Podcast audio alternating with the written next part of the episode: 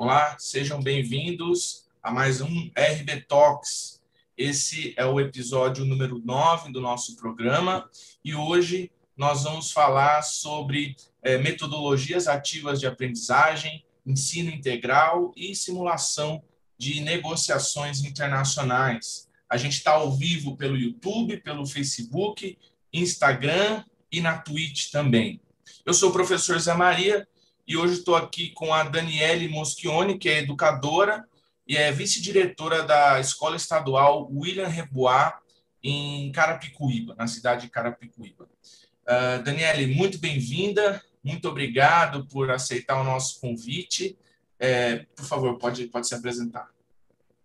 Boa noite. É, eu sou, como o professor já falou, sou a Dani, né, Dani Moschione, faz parte da gestão da Escola William Rodrigues Rebois, é uma escola de, com, que adota né, o programa de ensino integral. Estamos nessa, nessa metodologia desde 2012, né, é, com, essa, com essa nova forma, com esse novo molde, e atendemos alunos de ensino médio. Muito bem.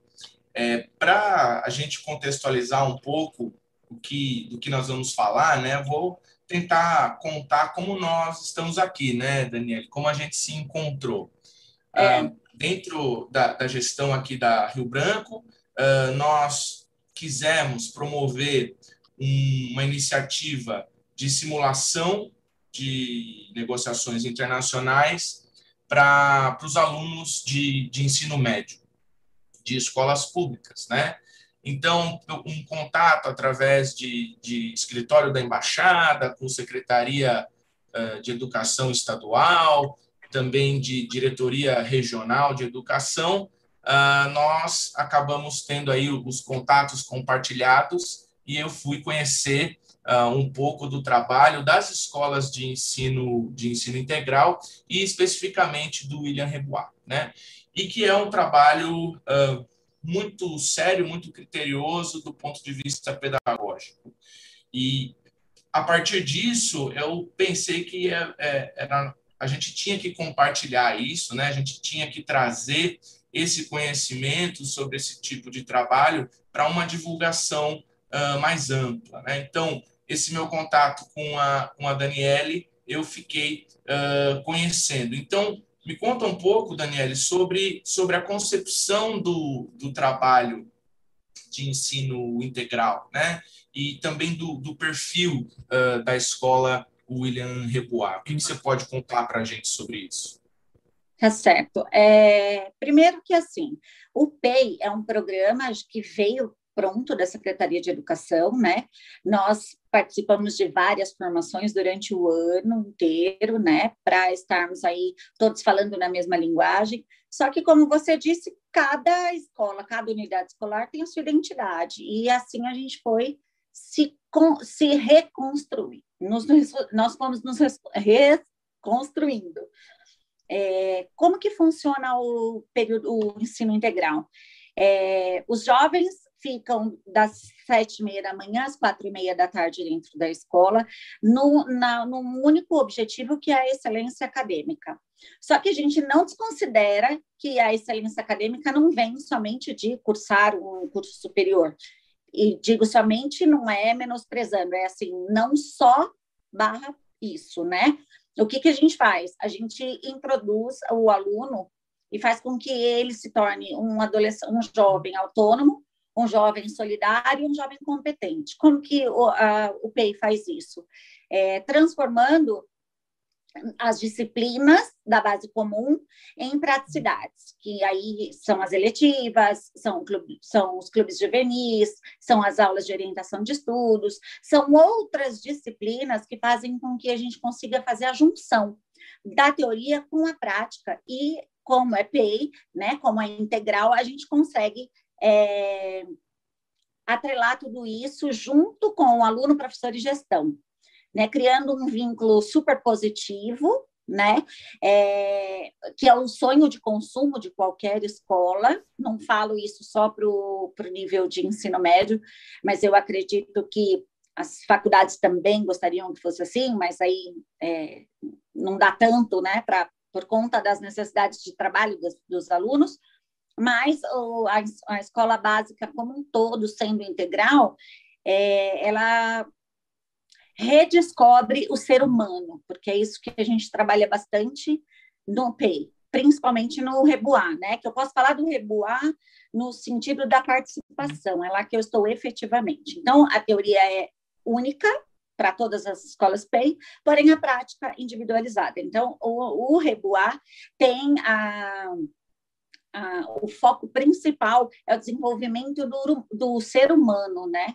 Deixar ele completamente à vontade para errar, completamente à vontade para testar, porque assim ele se torna o protagonista da própria história.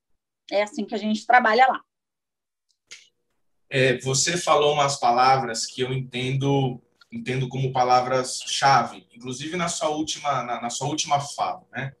Então, eu acho muito importante a gente pensar em vínculo, né, como você até falou, que é o sonho de toda instituição, é, de maneira orgânica, né, fomentar o vínculo com, com seus, seus alunos, os seus colaboradores, o que, o que no mercado aí se chamam stakeholders, né, mas a gente está a gente está trabalhando com educação, então todo mundo que está envolvido, a palavra vínculo é muito importante. A palavra protagonismo, desde que nós começamos a conversar sobre o ensino, uh, o ensino integral, também me chamou muito a atenção, porque tem a ver com emancipação, tem a ver com autonomia, tem a ver com todas as, toda, todos os aspectos que, que os educadores, né, cada, cada um em sua fase, desde o ensino básico de primário, se você quiser, ensino fundamental 1, né, chamado agora, até a graduação ou a pós-graduação, em qualquer nível, eu diria, todo educador busca esse tipo de situação ideal para os seus educandos, né, que eles tenham autonomia, que eles tenham uma emancipação, que eles sejam protagonistas da, da, própria, da própria história. Né? Você é, também uh, mencionou em outros momentos a palavra repertório, né? Como como a, os jovens aí uh, adquirem repertório com uh, o ensino o ensino integral, né? Esse envolvimento com a escola é muito importante. Eu fiquei depois que você me explicou toda a, a estrutura do ensino integral, né? E eu conversei com outras pessoas também, o diretor regional, o professor Ayrton, é, eu fiquei encantado com, com essa estrutura, né? por, por acreditar que uh, é ela que, no final das contas, consegue essa emancipação, essa autonomia. Né? Tem algumas características que você me, me contou que eu também acho super, super interessantes. Né? Por exemplo, o que, que é o, o que vocês fazem com, com, com os jovens aí que vocês denominam como varal de sonhos. O que consiste essa, essa atividade? Né? Qual é essa elaboração? Tá. É, quando a gente fala do ensino integral, a gente não, não, a gente não entende esse ensino como uma situação que o aluno fala bom dia e, ao, e chega, chega e ao tchau de boa tarde ele vai embora. O que, que a gente faz? A gente integra de verdade. Então, é, na primeira semana de aula, é, os nossos alunos são recebidos pelos nossos próprios alunos, a gente chama dos novatos e os veteranos, né? na linguagem bem antiga. Mas, é, o que, que acontece? O aluno descobre o que é a escola pela interpretação do próprio jovem, que é a fala pela fala, né? É uma linguagem deles mesmo. Então, por uma semana, eles passam, óbvio, todo com planejamento, toda uma formação, todo um desenvolvimento e com um objetivo final. Né? Quem desenvolve isso são os alunos, é, quem aplica são os alunos, quem avalia são os alunos, quem forma são os alunos, e quem é, executa mesmo no, na, nessa semana são os próprios alunos. Então, é, o objetivo final disso é fazer com que todos é, tenham aí aflorado dentro de si um mínimo de sonho, né? E que eles entendam que quando a gente pergunta qual é o seu sonho, é quase que impossível o ser humano não ter um. Que seja o meu sonho hoje de tomar um copo d'água porque eu estou sedento, é um sonho. Então, a gente passa a não minimizar o sonho do adolescente e a gente faz uma, uma sistematização e passa para os professores quais são os sonhos dos nossos alunos. Isso não é estático, né? Isso pode é, a todo momento ter uma, uma alternância por conta do repertório que a gente vem apresentando, né? O que, que é, nós chegamos à conclusão? Os alunos chegaram à conclusão que todo aluno que chegava lá e dizia no dia do acolhimento, né, naquela semana, que ele queria, por exemplo, ser um professor, ele entendia que ele uhum. tinha que sair do terceiro ano do ensino médio da escola Rebois um professor. E isso não é o que a gente almeja. Isso pode acontecer, muito bom, mas ele tem toda uma estruturação de três anos no ensino integral, é, é, é ampliando esse repertório, é, motivando para que ele conheça outras coisas, para até mesmo para ele não se decepcionar. Porque é, não é do nosso tempo mas antigamente, o que, que a gente fazia? A gente terminava o nosso ensino médio, que a gente chamava de colegial, aí a gente tinha uma pressão absurda para fazer o vestibular e já definia ali qual seria a estrutura da nossa vida como um todo. Né? E muitos de nós, eu sou uma delas, ingressa em uma faculdade, descobre ali que não é aquilo, que não é aquela aptidão, vai para outra, aí é outro vestibular, outra atenção, outro é, é, investimento até mesmo financeiro, investimento psicológico. Então, o que, que a gente faz na PEI e no Reboa em especial? A gente faz com que o aluno transite por vários eixos para essa ampliação de repertório dele. Transitando, né, e com essa nossa planilha aí que a gente tem, é nominal, é aluno por aluno, a gente não trata ninguém como grupo, né? Então, José Maria lá chegou e disse que queria relações internacionais ao início, ele mudou para marketing, depois ele mudou para dono de casa. Ótimo. As três situações trazem a felicidade. As três situações transformam o ser humano. Então, é esse o nosso objetivo final. Muito bom. E me conta da sua, do que você olha na prática, quais são os sonhos desses jovens? O que, que eles é, como que eles formatam isso. Acho que você explicou mais ou menos como eles formatam isso, mas eu tenho curiosidade de saber o que, que essas pessoas estão querendo. Né? Então, assim, existe uma recorrência de alguma situação? Quais são as situações mais inusitadas que você se deparou? É, vocês implantam desde 2012, né? Então, como, como, que aqueles jovens daquela época foram se encontrando, uh, se desdobrando sobre, sobre a própria trajetória? Tá.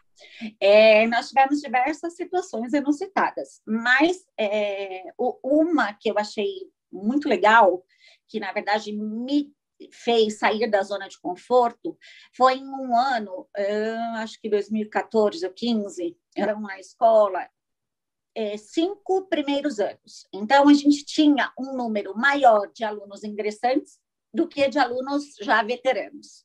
E aí aquilo causa uma situação, porque você está com a escola, entre aspas, redondinha, é, se tratando aí do protagonismo, né? Que eu preciso explicar sobre o protagonismo, não me deixe esquecer, né? Porque ele é bem uhum. confundido, né? Então ele ele chega lá é, disponível.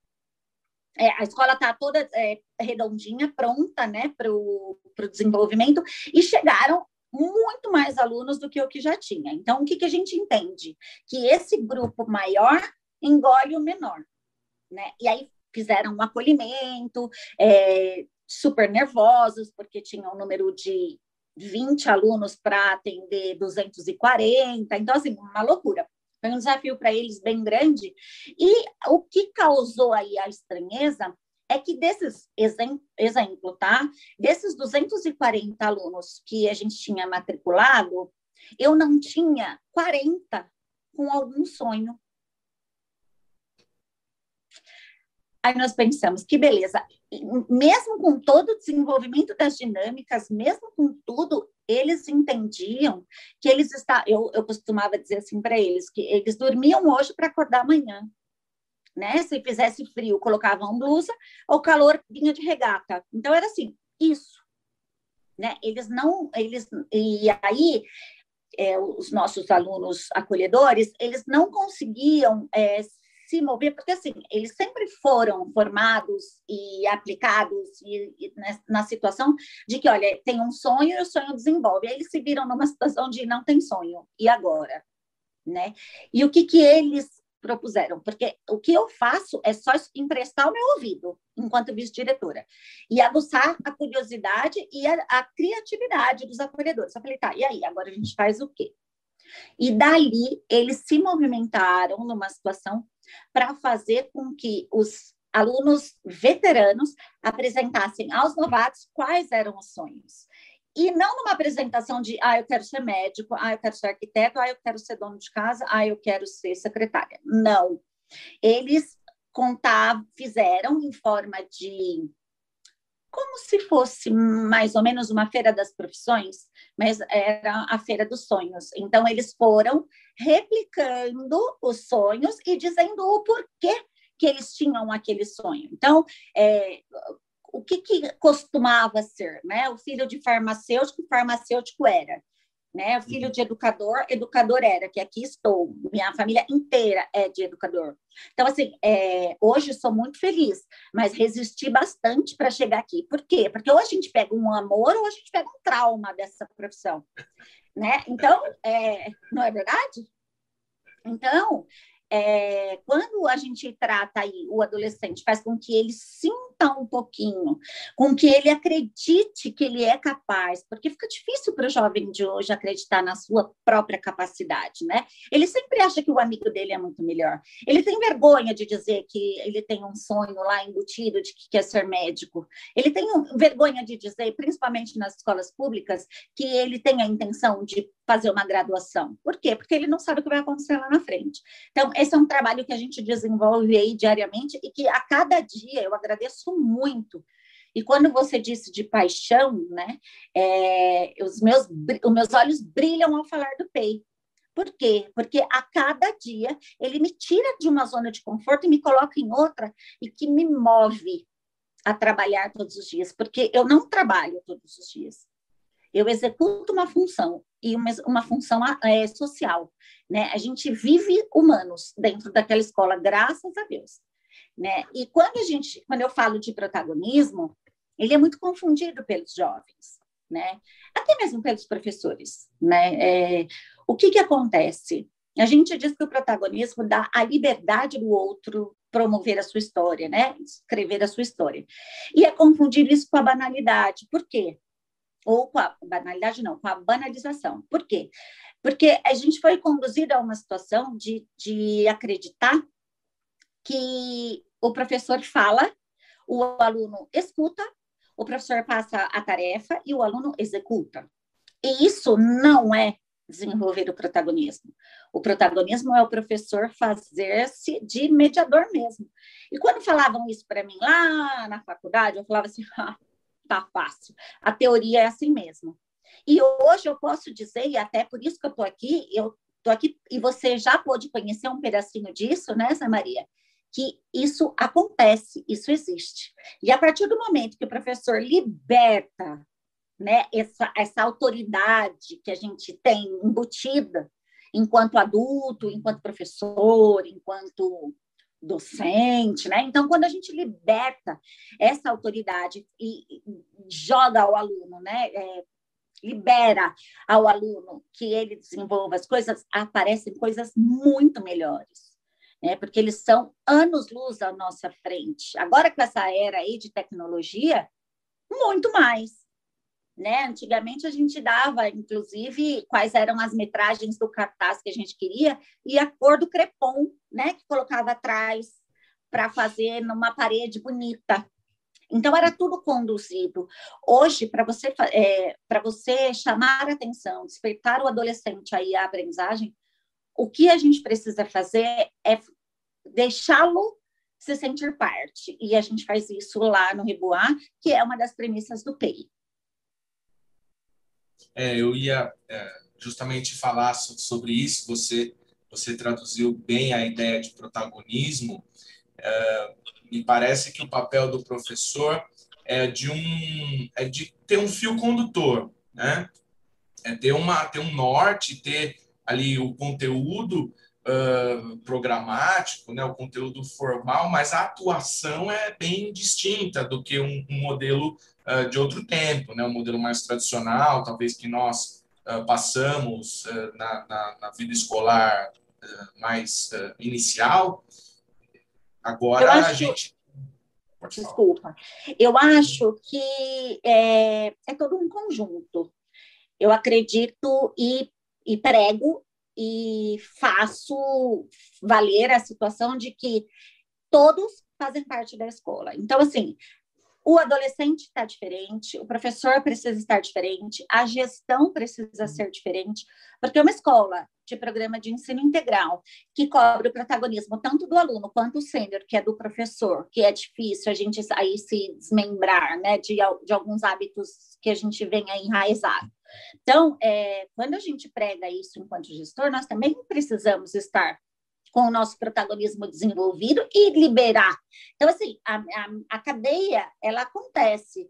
O, tem o aluno que tem o protagonismo desenvolvido, que tem o docente que tem o protagonismo desenvolvido, pelo gestor que tem o protagonismo desenvolvido, pela comunidade que tem o protagonismo desenvolvido. Então, o que, que a gente faz ali? É, os professores, os funcionários, é, as, as tias da cozinha, as tias da limpeza, todos têm bem claro, embutido o que é o protagonismo, a, onde a gente pode chegar e o que a gente deve fazer. Então, assim, é uma liberdade que pode parecer mentira, mas é uma liberdade que gera uma organização extraordinária. São duas palavras opostas, vamos falar assim, né, ao nosso ver uhum, tradicionalista. Né? São duas palavras opostas que é, traduzem em mágica o que acontece no dia a dia da escola PEI. Uhum é, você, conforme você vai falando, eu vou, eu vou pensando né, nessas coisas e lembrando também dos, é, dos meus alunos, né, de ensino, de ensino superior, mas que tem uma faixa etária parecida, né, está saindo do ensino médio, estando no ensino superior, e a gente vê cada vez mais uh, que esse protagonismo compartilhado, né, todo mundo, todo mundo tem um, um pertencimento, todo mundo tem uh, plena noção da sua importância, do seu papel, né? E acaba e, isso acaba motivando as pessoas, né? Dando uh, dando uma outra projeção para essas pessoas, né? Tanto os colaboradores da escola, ou seja, de todas as faixas etárias, né? Quanto para os próprios alunos, de uma faixa etária mais específica, você tem um trabalho melhor, você tem um resultado melhor. Sempre, sempre o, o resultado meio que expande, né? o resultado não está limitado às limitações do professor, vamos dizer assim, né? Quando o professor controla muito, é que muitas vezes é difícil para o professor pensar que ele tem limitações, né? É, falo isso como professor é, e não criticando os meus colegas, mas é. Deus me livre, gente... eu vou apanhar. é, com certeza, com certeza. Falo isso do, do ponto de vista do professor, né? Com uma espécie de, de autocrítica, será que isso é possível? mas uh, é, é, interessante que quando a gente consegue uh, essa situação ideal, que, que você já tem muito bem estruturada, os resultados saem melhores, as pessoas estão mais envolvidas, todas elas estão mais satisfeitas, né? E esse processo, aí eu queria pegar uma, uma, uma outra coisa que você disse, uh, esse processo faz toda a diferença na, na autoconfiança, né? Na, na, na, autoestima que os alunos têm, né? Porque eh, quando você me falou também que tinha alunos que não tinham sonhos, né? Você fala, nossa, eu, eu durmo e depois eu acordo. Então, como mudar uma realidade dessa, né? E, e de um ponto de vista estrutural, porque não é uma turma, não é um aluno, não é um ano, não é uma classe, é, então você, você tem isso rodando aí há muito tempo e é, é, muito muito bonito a gente a gente ver esse tipo de coisa. Uh, então quando quando você fala é, Zé da autoestima, eu volto a dizer na situação de gerir, né? É, um funcion... um colaborador, né? Vocês chamam agora de colaborador, eu tenho que ainda me adaptar. Mas um funcionário é, que ao chegar na escola se depara com um aluno dizendo: Oi, tia, bom dia, como você está linda? Esse pequeno gesto faz com que ela trabalhe melhor. Ela trabalhando melhor, ela vai deixar o seu espacinho mais bonitinho e vai pôr uma florzinha. Eu uhum. chegando e tendo uma florzinha na minha mesa, eu vou trabalhar melhor e na hora de dar uma bronquinha a alguém, eu vou usar da gentileza. Esse que recebeu essa dita chamada, que recebeu um acolhimento, ele também tem uma outra função aí no mundo. Então, é, o fato de estimular essa autoestima, de fazer com que o aluno, funcionários, professores, né, e, e gestão também, e os pais sintam-se numa, numa situação de conforto, aí nesse ponto conforto é importante, porque ele, ele ele desenvolve esse som, ele, ele desenvolve a capacidade de entender quais são as suas habilidades, de entender quais são os seus prazeres, né? Porque, assim, é, o que eu sempre digo aos pais, nós temos é, o hábito, agora dizendo enquanto mãe, né? Nós temos o hábito de dizer aos filhos, estude. Por quê? Porque é importante. Hoje em dia, o adolescente, ele está à frente de entender é importante. Tantas outras coisas são importantes.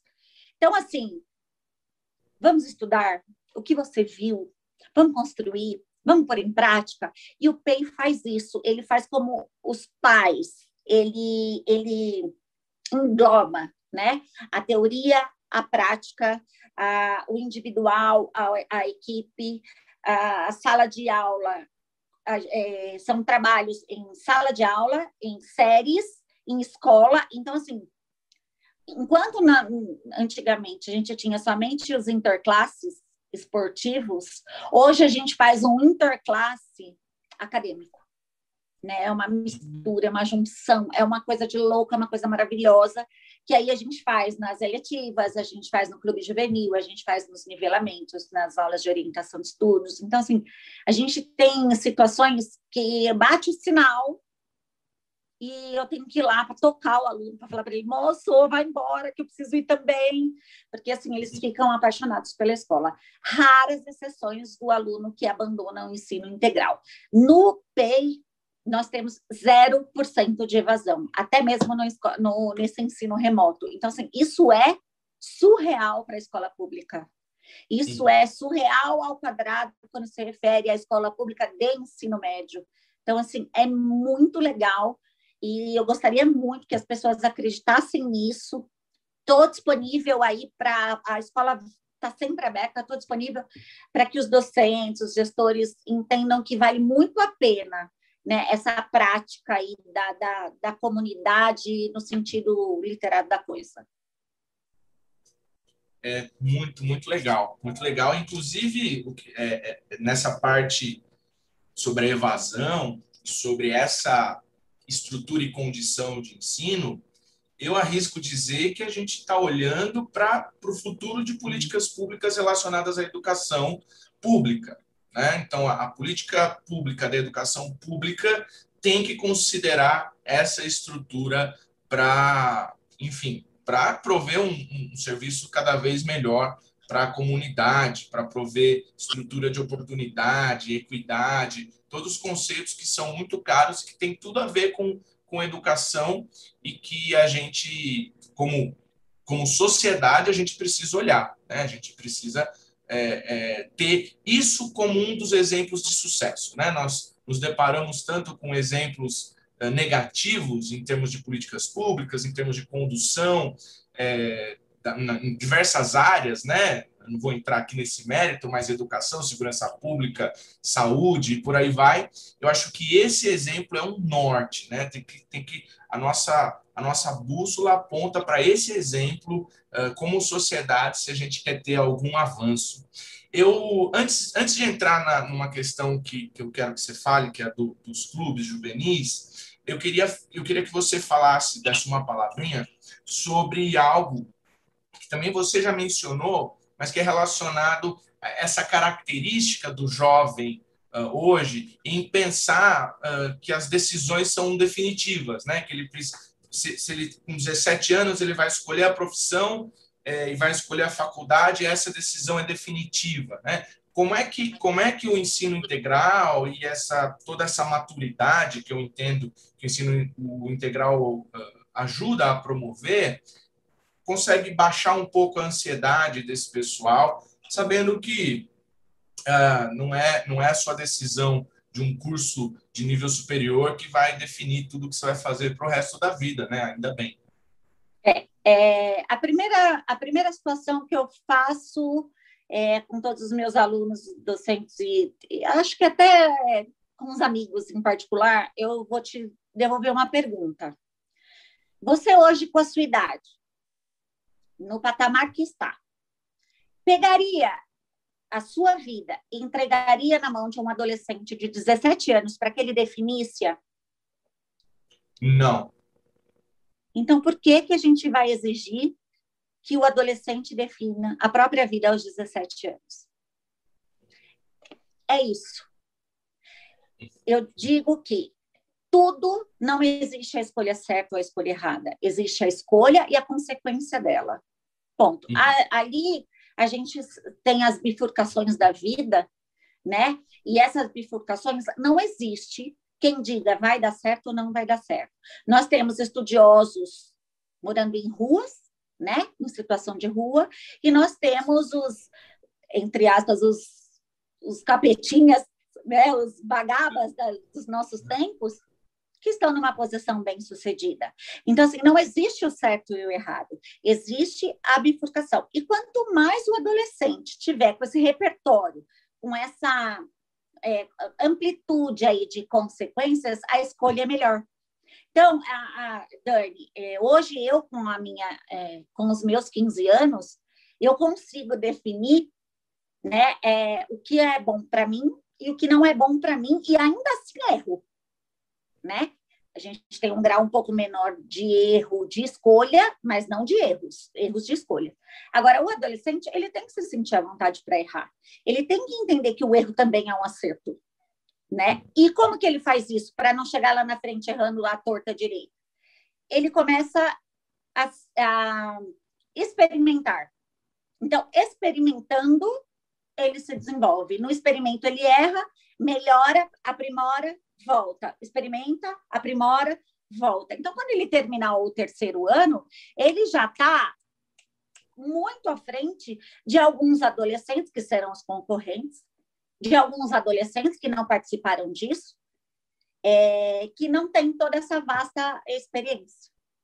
Uhum. É assim que a gente pensa. Uhum. É, essa coisa de é, ter a experiência, acertar ou errar e ter a experiência de novo, é só pela vida inteira, né? É só, é vai, só vai tocando, né? É, sempre, sempre assim, esse caráter experimental.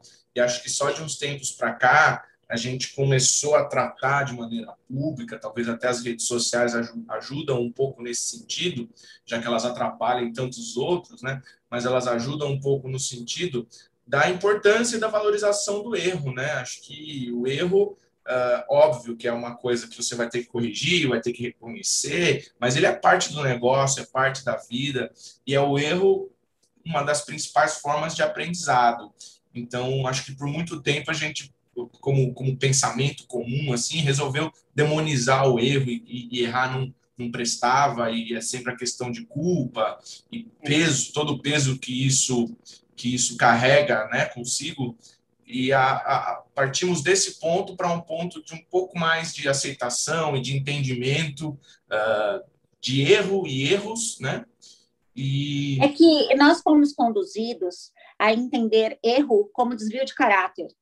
E isso não tem nada a ver uma coisa com a outra. É, quando é, diz, diz, dizíamos, né, é, aquele lá errou, na escolha, a gente já imagina, é porque era um ladrão, vamos colocar uhum. assim. E a situação não é essa. Todo mundo tem uma versão, todo mundo tem um, né, essa, essa, esse momento da bifurcação da escolha, né? Uhum. E todo mundo tem uma consequência do que viveu. Então, assim, se a gente for analisar é, nas cadeias, vamos colocar aí, né? É, o perfil de cada detento, a gente vai chegar à conclusão de que ele é a primeira vítima dele mesmo. Então, quando a gente coloca o nosso filho, né, é, coloca os nossos alunos a entenderem que você precisa ter caráter, você precisa ter ali a, a sua, a, as suas virtudes, as suas, é, as suas virtudes uhum. é, em prática, mas que o erro não diminui isso tudo. Eu, enquanto mulher, não vou ser diminuída se tiver que pegar uma situação e errar para depois voltar, recuar, né? Eu costumo dizer para os meninos, a melhor coisa, o maior sinal de maturidade na minha vivência com os adolescentes é a humildade. Então, quando ele chega na minha sala e fala, Dani, pisei na bola e fiz dessa forma, mas assim, não, não, não é o que eu quero para mim, ali eu entendo que ele não faria mais. Né? Agora, se eu ficar buscando culpados, se ficar apontando erros, é, uma briga generalizada, com discursos morais, é, ou até mesmo com discursos é, generalizados, né? O que, que eu costumava a participar? Quando chega um pai na reunião de pais para assistir a reunião, tem lá aquela professora é, bastante autoritária e diz: Olha, eu vou falar aqui agora o um, um nome. Primeiro eu vou fazer a reunião, depois eu quero falar com o pai do fulano, Beltrano, nanana. Isso, para mim, era uma, uma situação de amargor, porque a gente, em hora nenhuma, se coloca, enquanto professor, né, que está lá falando a listinha, se coloca na posição daquele pai, a gente não sabe o que está acontecendo. Ai, pai, você precisa cuidar né, da, da vida acadêmica do seu filho. Não é melhor a gente perguntar, pai, onde a gente pode te ajudar nessa labuta aí? Ou, ou fulano, antes de eu chamar seu pai, o que está acontecendo que a gente não está conseguindo atingir o que a gente quer? E será que o aluno sabe onde a gente quer atender, onde a gente quer atingir?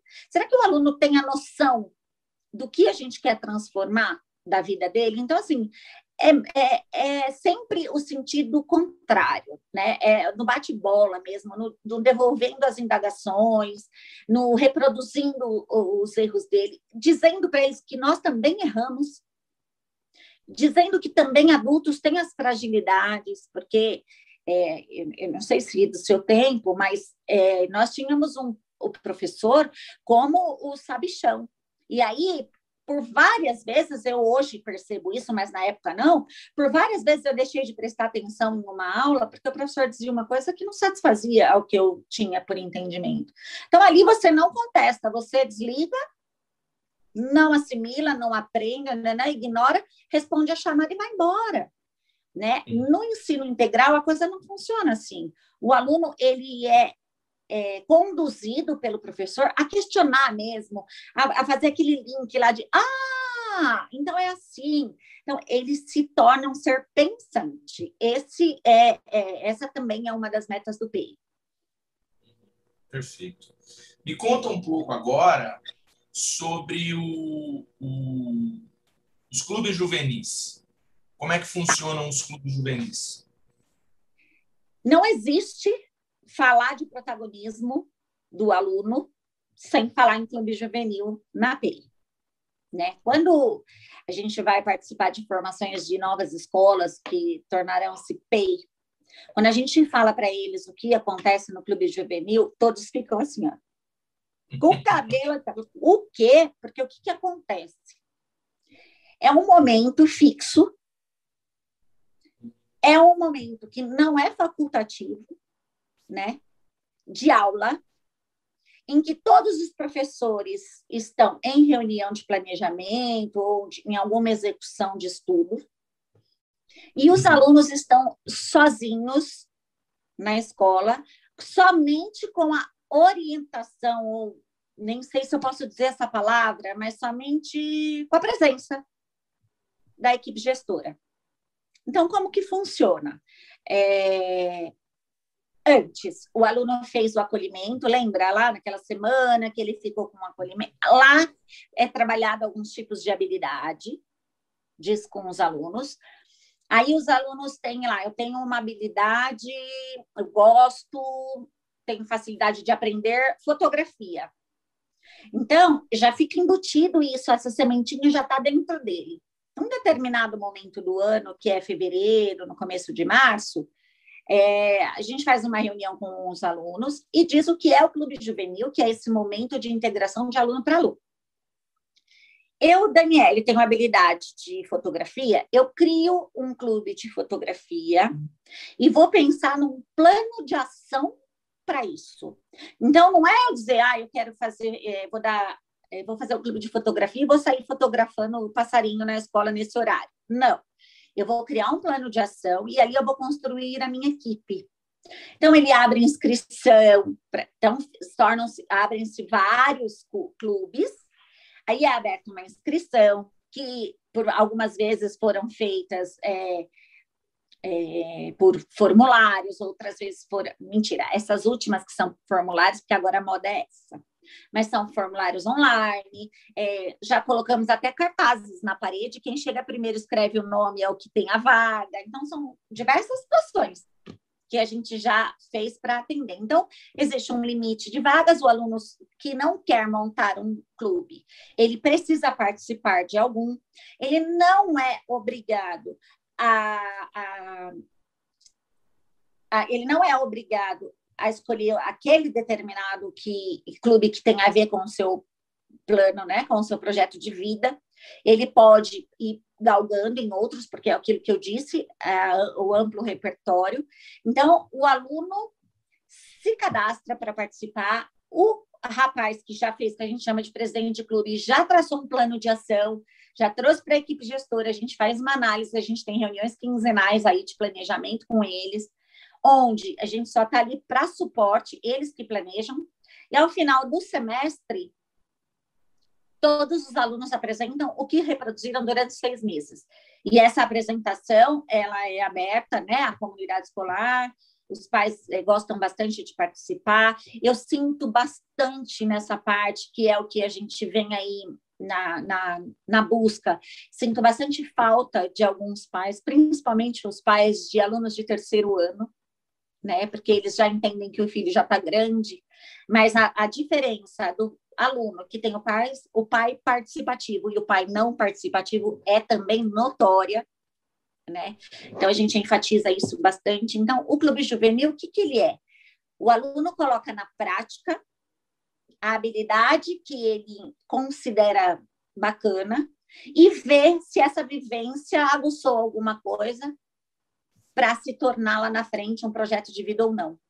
E tudo isso é feito de aluno para aluno, sem nenhuma intervenção. Então, é, já tive é, no Reboá o clube de. Acho que eu já te contei a história do clube de boxe. Eu tinha um aluno que, que chegou para mim e falou: Dani, eu queria montar um clube de boxe. Eu falei: Meu Deus do céu, vai ser sanguinário o negócio.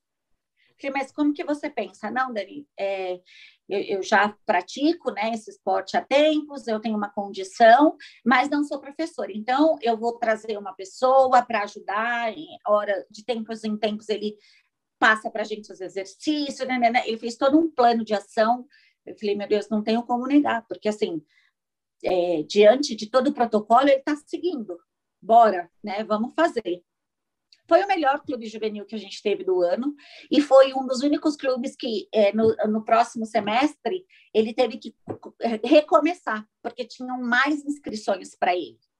Foi um clube organizado. Por final, na, nessa apresentação para a comunidade, eles criaram um ringue, eles, eles conseguiram de uma academia um patrocínio que fez um octógono lá no, no, pátio, tinha o juiz classificado, as luvas foram emprestadas, os equipamentos. Então, assim, foi uma coisa é, mágica, onde eu e a Lurdinha, diretora, não acreditávamos que tinha acontecido tudo aquilo. E aí o olhou para o ainda bem que a gente não impediu.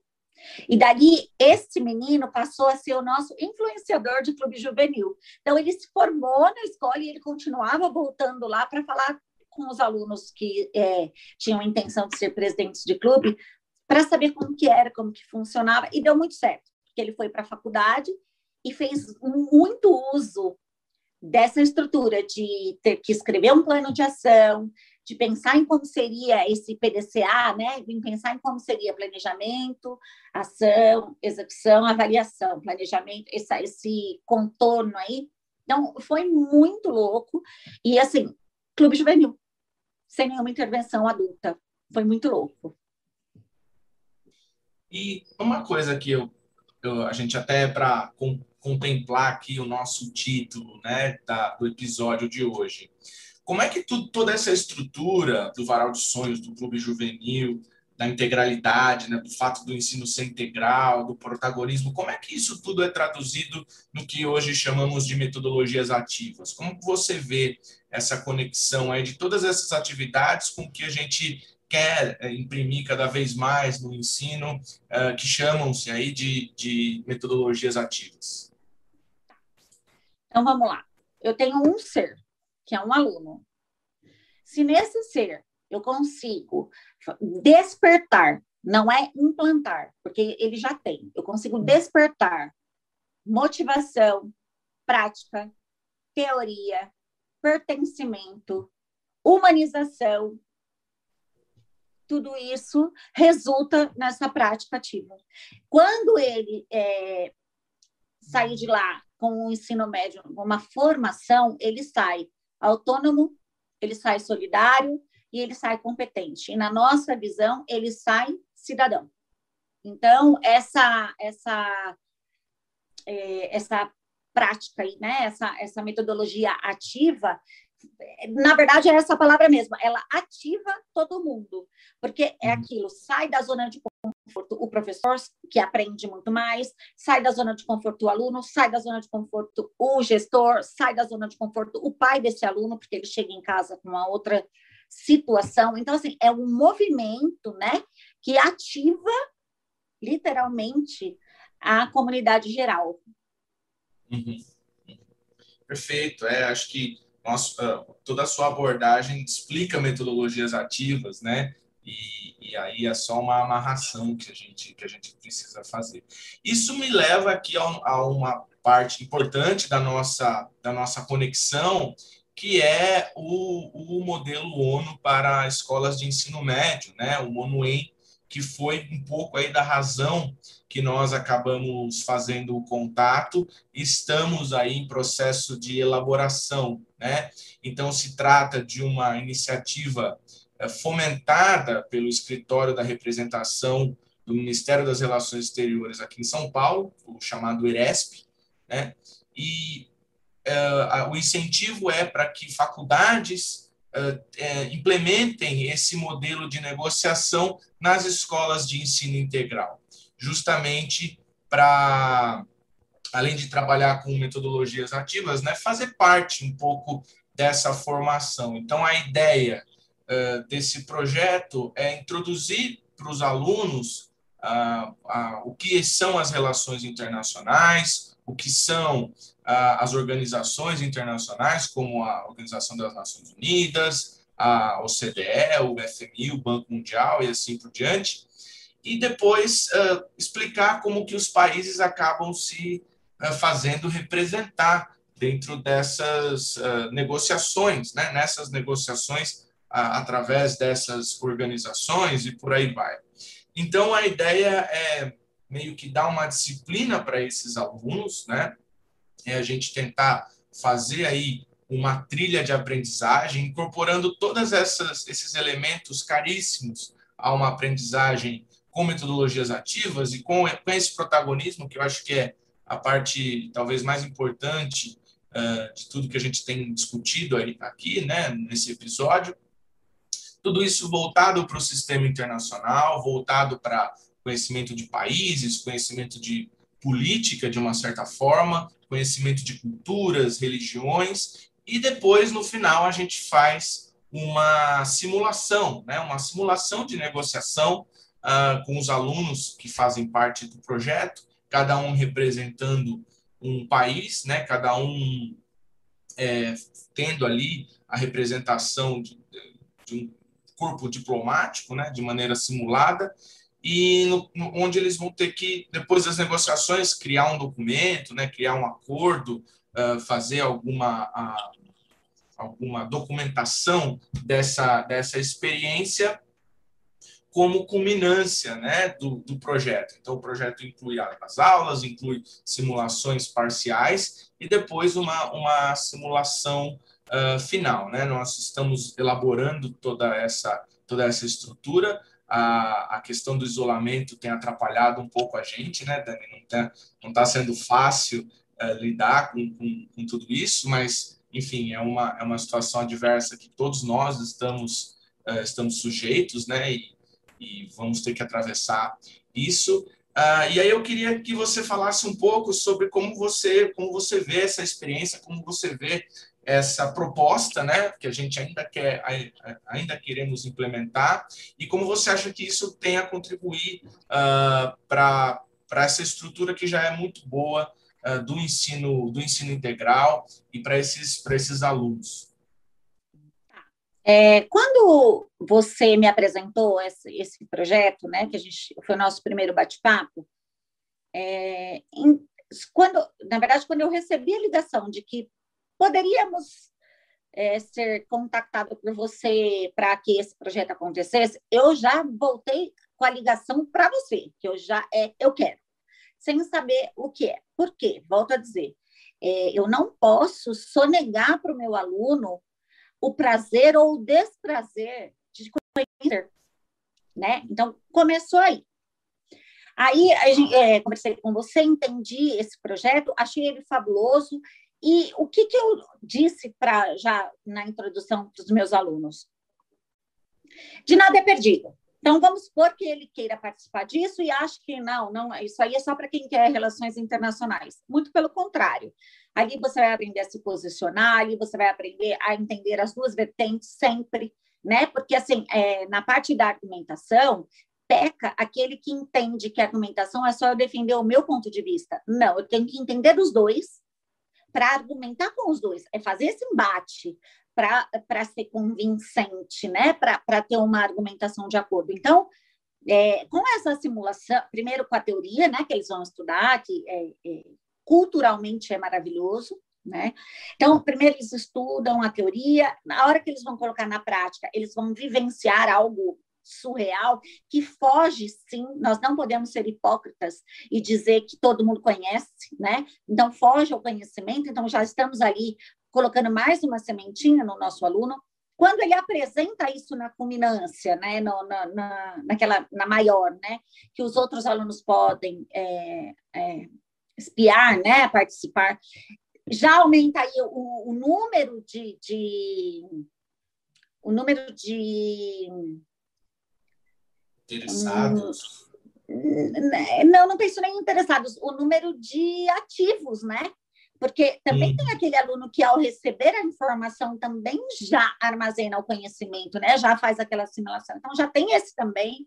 O professor, que também vai ser desafiado a, a, a, a participar. Porque, assim, o aluno, ele, embora nesse momento de clube juvenil, ele não tenha a condição de, do professor ali, quando ele vai precisar quando ele for né, precisar redigir o, o, relatório final, ele vai procurar o professor para auxiliar. E aí o professor não sabe de nada do que está acontecendo? Não pode. Então, vai ser um envolvimento da escola como um todo. Quando o aluno se sente desafiado, é, é, é, é eu, eu costumo dizer que é desafio barra estímulo, né, para adolescente, é isso que, que funciona. Então, assim, não, eu não consigo enxergar, por enquanto, nenhum ponto negativo. Eu consigo enxergar a bifurcação, mais uma vez dizendo, a bifurcação de quem vai querer participar e tem a consequência da aprendizagem, e quem não vai querer participar, que tem a, cons a, a consequência da, da omissão aí, né? Da ignorância desse sentido. Então, cada um vai escolher e vai ser responsável pela sua escolha. Eu, eu não consigo enxergar nada negativo nesse projeto. Estou super disposta, estou super ansiosa. É, como você sabe, eu já queria estar com isso acontecendo, mas aí tudo muda, né, de um dia para o outro, a gente está aí nessa loucura, mas é o que você disse, todos estamos vivendo essa loucura, então é, não vai ser prejuízo para ninguém, tenho certeza que tudo acontece na sua hora, né? Talvez isso esteja acontecendo para que nós amadurecêssemos mais algumas coisas, algumas situações, mas eu não tenho dúvida que a gente vai voltar aqui falar da, dos prazeres. E você vai ver, né, aí vai palpar o que é ter um aluno protagonista, porque isso eu sei que a gente tem. Legal, é muito bom. Sim, com certeza já, já temos o compromisso de, de voltar aqui para debater, comentar os resultados, né? Isso. Quem sabe até trazer, trazer os alunos, né? Trazer, trazer alguns alunos para contar a experiência deles, para a gente compartilhar com, com a presença e o protagonismo deles, que é toda a nossa intenção, né? Toda a é. razão de ser de, de tudo isso são, são os alunos, com certeza, né? Eu sempre falo que a razão de existir da escola, pelo menos para mim, é o aluno. É muito Eu legal. falo que a, a razão de existir na vida é o ser humano. E todo ser humano, pequeno velhinho, todos são aprendizes. Você tem razão, você tem razão. também, esse, esse é um pressuposto, é uma premissa que eu concordo também. É, bom, a gente já está caminhando aqui para o final da nossa, do nosso episódio, né? Que está sendo transmitido aqui pelas redes sociais, depois também fica gravado uh, no Spotify. É, quem nos acompanhou até aqui, eu convido para se inscrever no nosso canal do YouTube, curtir, compartilhar o material. É, sempre que puder participar, deixar seu comentário, sua pergunta, é, qualquer coisa nesse sentido. Nós aqui gostamos muito de interação né, com a comunidade e, e vocês fiquem bem à vontade uh, para interagir conosco. Dani, muito obrigado pelo, pelo, por você ter aceitado o convite, muito obrigado pelo que você disse, é, por esse envolvimento uh, tão, tão intenso com, com o ensino, com a educação, com a causa, com a missão uh, de ser educadora. Tenho certeza que você faz muita diferença na vida desses jovens e Eu você tenho. é um exemplo de condução aí. Muito obrigado pela, pela, pela participação aqui conosco. É, eu que agradeço a oportunidade, né? Eu também é, deixo aqui à disposição. Gostaria que você colocasse aí, não sei qual é a forma, que eu ainda não estou high-tech, é, os meus contatos, celular, e-mail, o telefone da escola, porque todos que tiverem dúvida aí no que eu puder sanar, falar a respeito do protagonismo, falar a respeito do PEI, falar a respeito do jovem autônomo solidário e competente, levar os meus alunos para falar com vocês. Eu quero deixar isso bem à disposição, porque eles amam e isso também faz com que eles se sintam orgulhosos, isso também melhora a autoestima, isso também desenvolve a aprendizagem, e aquilo tudo que a gente veio falando desde o início. Então, gostaria que colocasse aí o meu, o meu contato, né? E quero ficar à disposição sempre. E dizer para os jovens que aqui estão ou que virão né, a assistir que sonhar é maravilhoso. Eu quero dizer para os professores que existe sim a escola dos nossos sonhos, Quero dizer aos gestores que uma liderança humana requer de muito trabalho, porém o resultado é muito, muito mais rápido, né? A, a, recompensa é mais rápida. Então, assim, sou realmente apaixonada pelo setor da educação, sou desesperada, né, pelo programa de ensino integral e sou maluca pelo Reboar. Muito legal, muito legal. É, mais uma vez, obrigado e também dizer que as portas da faculdade da Rio Branco estão abertas aí para os jovens do William Rebois, né? É, para vocês, gestores também, professores, é, nós estamos à disposição. Vamos colocar aqui também a descrição no material, do, com o seu e-mail, com o contato da escola, e a gente vai aumentando essa interação aí. Uh, Para você que, que acompanhou, nos acompanhou até aqui, muito obrigado pela sua presença. Um grande abraço e até a próxima. Tchau, tchau.